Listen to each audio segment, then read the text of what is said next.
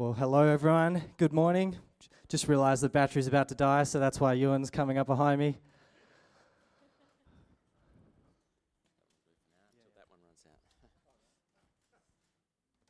Good morning. There we go. Thanks, Ewan. Can we say thank you, Ewan? All right. Wow, so it's 9th of December. Can you believe Christmas is two and a half weeks away? Hey? Doesn't it come up quick? I just woke up this morning and I was like, wow, I swear it was just yesterday that I woke up and it was the 1st of January and I was making just a whole series of New Year's resolutions. But is it just me or does life just go really fast? And then you kind of get to Christmas and then you're like, oh man, I've got to get like all these Christmas presents and it just gets really, really busy. And so this year, um, we wanted to do a month long series, a season of hope, so that we can just give Christmas just a bit more profile and so that the Christmas service isn't just like a, a blip in our calendar. Because, you know, I think like just in the hustle and the bustle and the busyness of our lives, sometimes the whole message of Christmas can just get crowded out, you know. And I was, I was thinking about it today that for me, Christmas is about one thing, and it's the same thing that Easter is about. And that, that thing is fulfillment. That's what cri- Christmas is for me it's fulfillment. God has made a series of promises to us, and then He feel, fulfills those promises. So, you know, at Christmas time is a time where we get to think about the fact that God promised that He would send His Son Jesus into the world, the promised Messiah, and then He made good on that promise. And that at Easter time, we get to celebrate the fact that God made these series of, series of promises that Jesus would die on the cross for the forgiveness of our sins and that he would rise again so that we could be victorious over sin. And then he made good on those promises. You know, God makes promises and then he fulfills them. And so we don't want Christmas to just be this kind of like this one off event. We want to create this series that's just going to be constantly just keeping it in the forefront of our minds. And you know, another point to this series as well is, you know, in the season of hope, it's about how, you know, just how in life, so just how in the physical universe there are seasons throughout the course of a year. In the same way, in our lives, there are seasons or stages of life that we can go through. There can be seasons that can feel like summer, which Ewan spoke about last week. There can be seasons of life that can be like autumn, which I'm speaking about today. Or there can also be times of life that are like winter or spring. And you know, last last week, um, Ewan's message ended with just a bit of a call to action. Everyone was given a candle, and we hope that you know throughout this week you have uh, just sat around the dinner table or whatever with your family, and you have lit that candle to represent Jesus being the light of the world, and then have just prayed for friends and people in your life that don't know Jesus, and just praying that they would come to know Jesus. Because you know, Christmas is a time of expectation and of hope. It's not just a busy season. Yeah, so today, autumn, you know, that's the se- that's a season of life I'm talking about, you know. And I want to just consider what is this season of life like? What are the challenges of it and how can we best manage this time if we find ourselves in it? Um, my my cousin is married to a farmer and they live on this massive farm down in Albany. And what I've found about found out about farming just through talking to them and observing them is that farmers are the busiest people in the world. I think part of the reason that farmers actually have kids is because they need help on the farm. That's why farmers have no less than four kids, and no, normally around six, because they need to raise up kids to help out on the farm. But as busy as they are, there are two times in the year where their schedule just goes to a whole new level. And those times are autumn and spring. So in autumn, they are busy preparing the fields, they are sowing seeds, they are planting seeds, and then in spring, it goes to a whole nother level, and then they are harvesting the crops. And uh, my cousin's husband, the farmer, he broke his leg really badly in a, in a really bad accident. But as a farmer, you got no time off. You don't have holidays, you don't have sick leave. So he was at harvest time, he was on the tractor with a cast on, crutches to his side, just doing the spring harvest, you know. So in autumn, they sow, and then in spring, they reap sowing and reaping. It's one of the natural laws that governs how the physical universe works sowing and reaping. And the Bible tells us that sowing and reaping isn't just one of the natural laws that governs how the universe works. It's also one of the it's also a law, like a spiritual law that governs how life works. You know, in the in the physical sense, you go and you plant avocado seeds, you get avocados. You go and plant grass seeds, you get a lawn. But in the spiritual sense, it's like the humble person wins friends, the arrogant person loses friends. The person who saves gets ahead, the person who spends everything they earn falls behind. Sowing and reaping is this process that God set into effect when He created the world. It's about actions and consequences. The things that we do come back to us in a greater measure, either in this life or the next. And it's like, you know, if you just think about it, it's like a seed goes into the ground, but then a crop comes out of it. The crop is far bigger than the seed. So it's like the things we do come back to us in a far greater measure. And sometimes I think we get disturbed when we go, well, hang on a second. That guy got away with murder and then he died. He got away with it. Or that, that, that person did a horrific crime, but now it's only been found out 20 years after they passed away. And we go, well, where were the consequences for that person? But sowing and reaping, it's about actions and consequences, but at a deeper level, it's also this assurance of justice that God sees, that God knows, and He, ensure, he ensures that people will either be rewarded or experience the consequences of their actions. And so, with that in mind, I just want to look at this uh, key scripture for today. We're going to bring it out on the screen. I thought I'd do something a bit different. I'm going to ask everybody to read this out loud at the same time with me. Is that okay? All right. Cool. So you just start when I start. Ready? No. Okay. just sorry. Okay. All righty. Sorry, guys. All right. Three, two, one. Let us not become weary in doing good. Pause. For at the proper time, for the proper time, we will reap a harvest if we do not give up. So let us not become weary in doing good, for at the proper time we will reap a harvest if we do not give up. So doing good is about being godly, it's trusting God, spending time with Him, being kind to other people, even when they really annoy you, listening to someone, even when in every conversation they're always talking about their problems and maybe that burdens you and, and weighs you down. But, you know, it's, even, it's also serving Him faithfully even when it hurts. You know, doing good is about being godly. It's a sacrifice, it's not easy. And if being godly and doing good was easy, then this verse wouldn't end with the four words, do not give up. Because you don't have to worry about quitting things that are easy. The decision to quit is normally when something's really hard, you know? Nothing worth doing is easy. Having a child, that's fantastic, right? It's amazing. It's not always easy. that's great. It's not always easy, but it's worth it. Being married is awesome, but it's not always easy, but it's worth it. Being a Christian isn't always easy, but it's worth it. Nothing worth doing is easy. And so today, the title of my message is How to Not Give Up. You know, how can we not give up when times are tough and when we find ourselves in this kind of autumn season of life where we are just like sowing, investing, preparing, and we're looking around and we just don't really see the fruits of our labor? You know, a farmer, when they put the seed in the ground, the crop doesn't come up like that. It's time. You put a seed in the ground and then you wait. And the question is are you willing to wait? Are you willing to wait for God to bring the harvest? or when times get tough and you feel that ache and that agony in your soul and you're just going, man, God, when are you going to bring that breakthrough? In that time, will you give up or will you wait for the proper time? So, how to not give up. Three points I want to talk about. And if it's okay with you, I'll just have a drink of water.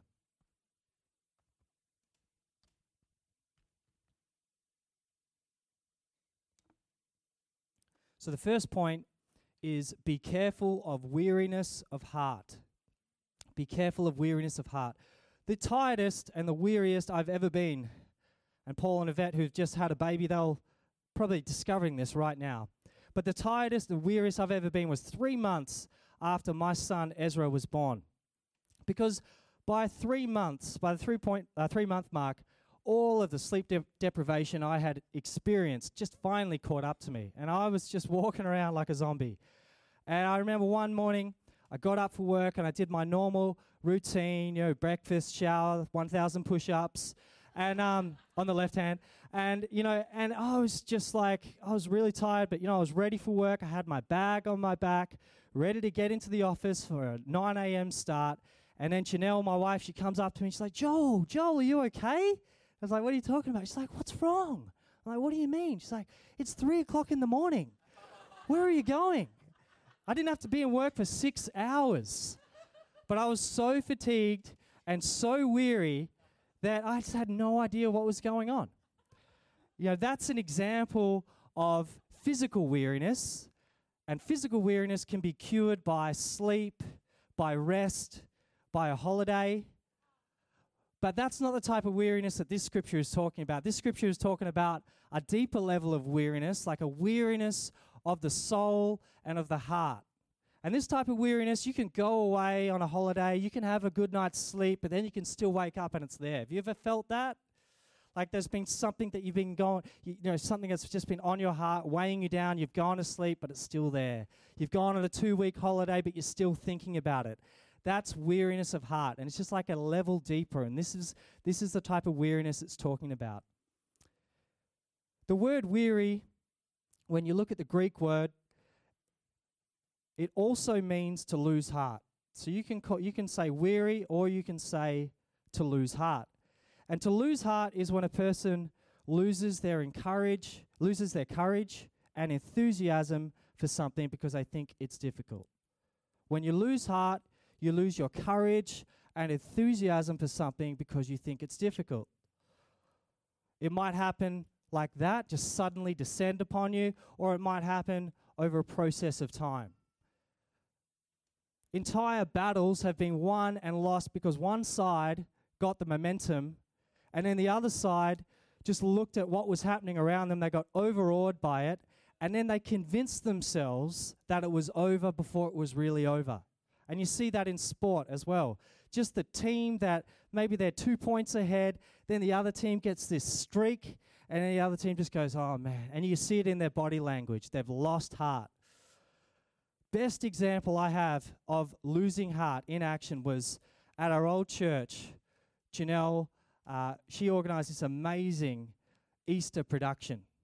And in the middle of the Easter production, the idea was this a video would come onto the screen showing this little girl in our church running around in a white dress holding a balloon and she'd just be running around through a field. And then the plan was that when this video ended that little girl from behind stage would run out onto the stage wearing the same dress with the same balloon would do a few pirouettes and let it go. I don't know why she was releasing the balloon. I don't understand that but that was the plan. So what happened in the middle of the service was the video came on and the little girl was behind stage with Janelle, ready for her big moment to come out. But when this little girl peered from behind stage and saw 300 people in the audience, she got, she just went into this sudden panic and she just became utterly convinced that going out on that stage, twirling and whirling around a few times and releasing that balloon, she became so convinced it was impossible and that she was incapable of doing it. She had this complete meltdown in one moment, all of her courage and enthusiasm went away, and she totally refused to go out onto the stage. But the video is still playing, and the show must go on. And so Janelle has a decision to make. What does she do? Who does she bring in to replace this girl? And then the video stopped, and so Janelle just grabs the balloon and she runs out onto stage wearing a different dress and obviously, there was a little girl in the video that is now grown into an adult. And then Janelle does a few pirouettes, releases the balloon. And, you know, no one in the congregation even, like, yeah, even came up and asked her anything about it because the show must go on. But that is an example of losing heart. It's like, oh my goodness, there's too many people. What if they think I'm, you know, an idiot or whatever? No. And she just totally refused. So we know that we ourselves are in a stage of life maybe where we are maybe enduring weariness of heart when we are just feeling cynical, when we are just in despair, when we're feeling helpless and hopeless, and when we have thoughts like, what's the point in me being kind to that person when they're never kind to me? What's the point of me having integrity when no one else in my workplace does? Why should I bother to listening why should I bother listening to them when they're always talking about themselves and never asking about me? Why bother helping them when no one else helps me? When you're having sort of like these feelings of despair and of helplessness and your just your thoughts are running to that kind of why bother or what's the point kind of place, that's an indication that you are just like in a place where you've got weariness of heart. You're feeling tired, maybe physically, but also in your heart spiritually. And you, you might ignore the warning light that comes onto your car about filling up with, with petrol or maybe putting the oil in, but when you sort of realize that you are struggling with weariness of heart, these are warning signs that shouldn't be ignored because once your courage and enthusiasm begins to drain and ebb away in your heart, then unless it's addressed, it's only a matter of time before you'll either pull the pin and give up or your body will force you to give up due to burnout. You know, the most significant solution that I have found for weariness of heart, and I, I think a lot of you will have found this at different times in your life as well, is God. And maybe you don't want that answer because sometimes we come to church and we kind of know what the answer is, but we're sort of hoping that the person at the front or maybe our friend might give us different advice. God is the silver bullet. You know, in Isaiah chapter 40, it tells us that God not only helps to pull us out of weariness, but he also stops us from falling back into it. And it says this He says, He gives strength to the weary, He increases the power of the weak. Even youths grow tired and weary, and young men stumble and fall. But those who hope in the Lord will renew their strength.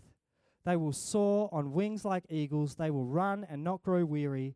They will walk and not faint. You know, His power and His strength in us can pull us out of weariness, but it can also stop us falling back into the pit of weariness. And if we will go to Him regularly in prayer, in worship, in just reading the Word, then we will find that, that strength come into our soul. And we'll find that, that strength that refreshes and revives us, but also that can just help us to kind of run and not grow weary, and walk and not faint. The second point I want to say about how we can not give up and how we can continue doing good and trusting God is to be patient. We live in a microwave world. We're used to fast food, same day delivery, instant loan approvals, instant results. You know, we, we want it and we want it now. And I've even heard on the grapevine that maybe one day in Australia we'll be lucky enough to get high speed internet. I've heard it's not far away. You know, the world we live in just gets faster and faster and faster. Our schedules get busier and busier and busier.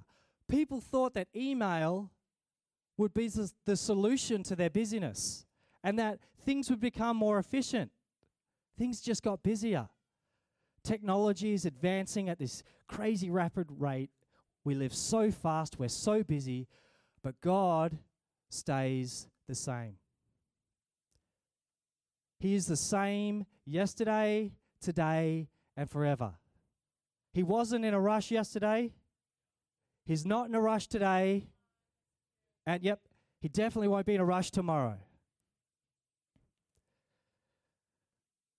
Galatians 6 9 if we, sorry, Mark, if we can just bring that up, if you can just flick back to that. The question would be when will there be breakthrough in my life if I don't give up? Galatians 6 9 says, at the proper time. Then you might go, well, how long might the proper time be? Does that mean I might be waiting for breakthrough for two minutes, two days, two weeks, two years? I don't think that's the sort of question we should be asking. How long might the proper time be? How far away might that be? I think the question we need to be asking ourselves is Am I willing to wait? That's the real question we need to be asking. Am I willing to wait? Joseph, one of the great characters of the Old Testament, he's 17 years old when God gives him two amazing, God inspired dreams. 17 years old.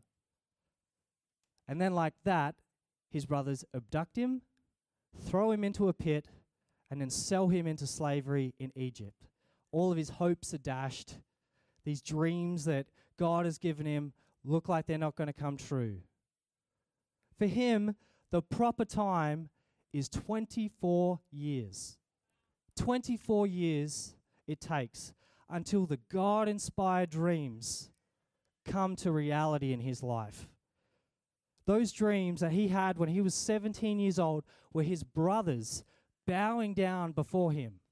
The very next thing that happens is those brothers that are meant to submit to him destroy his life. They throw him into a pit. And it just seems like God is doing the exact opposite of what he said he will do. But Joseph never gives up. Even when he's feeling weary, even when he's maybe having thoughts in his mind like, God, where are you? He never gives up. He never loses hope. And then 24 years later, when he is overseer of Egypt, they come before him at the age of 41 and then they bow down before him. And he said this He said, You intended to harm me, but God intended it all for good. He brought me to this position so I could save the lives of many people. What I see in that is Joseph is saying, It was worth the wait. We live in a microwave kind of world where we want it now, but we serve a slow cooker kind of God who wants us to wait. Wait for the proper time. And that wait is agonizing at times. But the promise to us in that scripture is that if we wait, we will reap a harvest of blessing. And the third point I want to share with you is this is have hope. I want to share this other verse with you. It's about waiting on God. And it comes from Romans chapter 8, verse 18. And the reason I wanted to share this with you is because when I was preparing this message, I suddenly had just remembered that there was this commentary that I had in my bookshelf written by a theologian, John Stott. And after this, I'll just show you what he writes about the two words in this verse eager expectation. So let's look at the, the verse first, then we'll look at what he says about it. Romans 8 18 and 19 says, I consider that our present sufferings are not worth comparing with the glory that will be revealed in us. For the creation waits in eager expectation for the children of God to be revealed. Here's what John Stott says about eager expectation. He says, The word for eager expectation is, I'm sorry, I don't know what that word is apokaradokokia or something like that, right? So the word for eager expectation is a really long one, which is derived from kara, the head.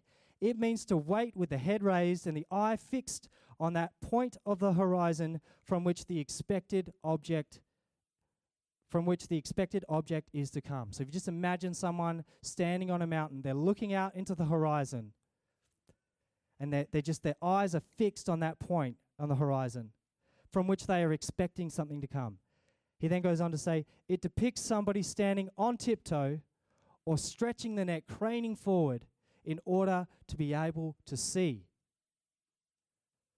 So they are standing there, and because there is something on the horizon, and they are eagerly anticipating that, it's actually physically changing their posture. They're not sitting down defeated they, they, they, their whole body changes and corresponds to what they are expecting in the future. And this is a great picture of hope. Hope is a confident, eager expectation of something good in the future. You know, a person, so our expectations of the future influences how we live in the present. You ever thought about that? Our expectations of the future influences how we live in the present. You can tell the level of a person's hope based on their face. I'm sure that you've had people come to you that know you well and they've said to you, Man, what's wrong? You just don't look so good today. Because they can just see on your face, maybe you're just a bit downcast. Hope actually changes the way a person stands. You know, a person who believes that God will come through for them, longs for it, looks for it, waits confidently and patiently for it. A person with a weak hope in God, they maybe wait for a bit, but they are panicked, they're in fret, they're in despair, always wondering about the what if.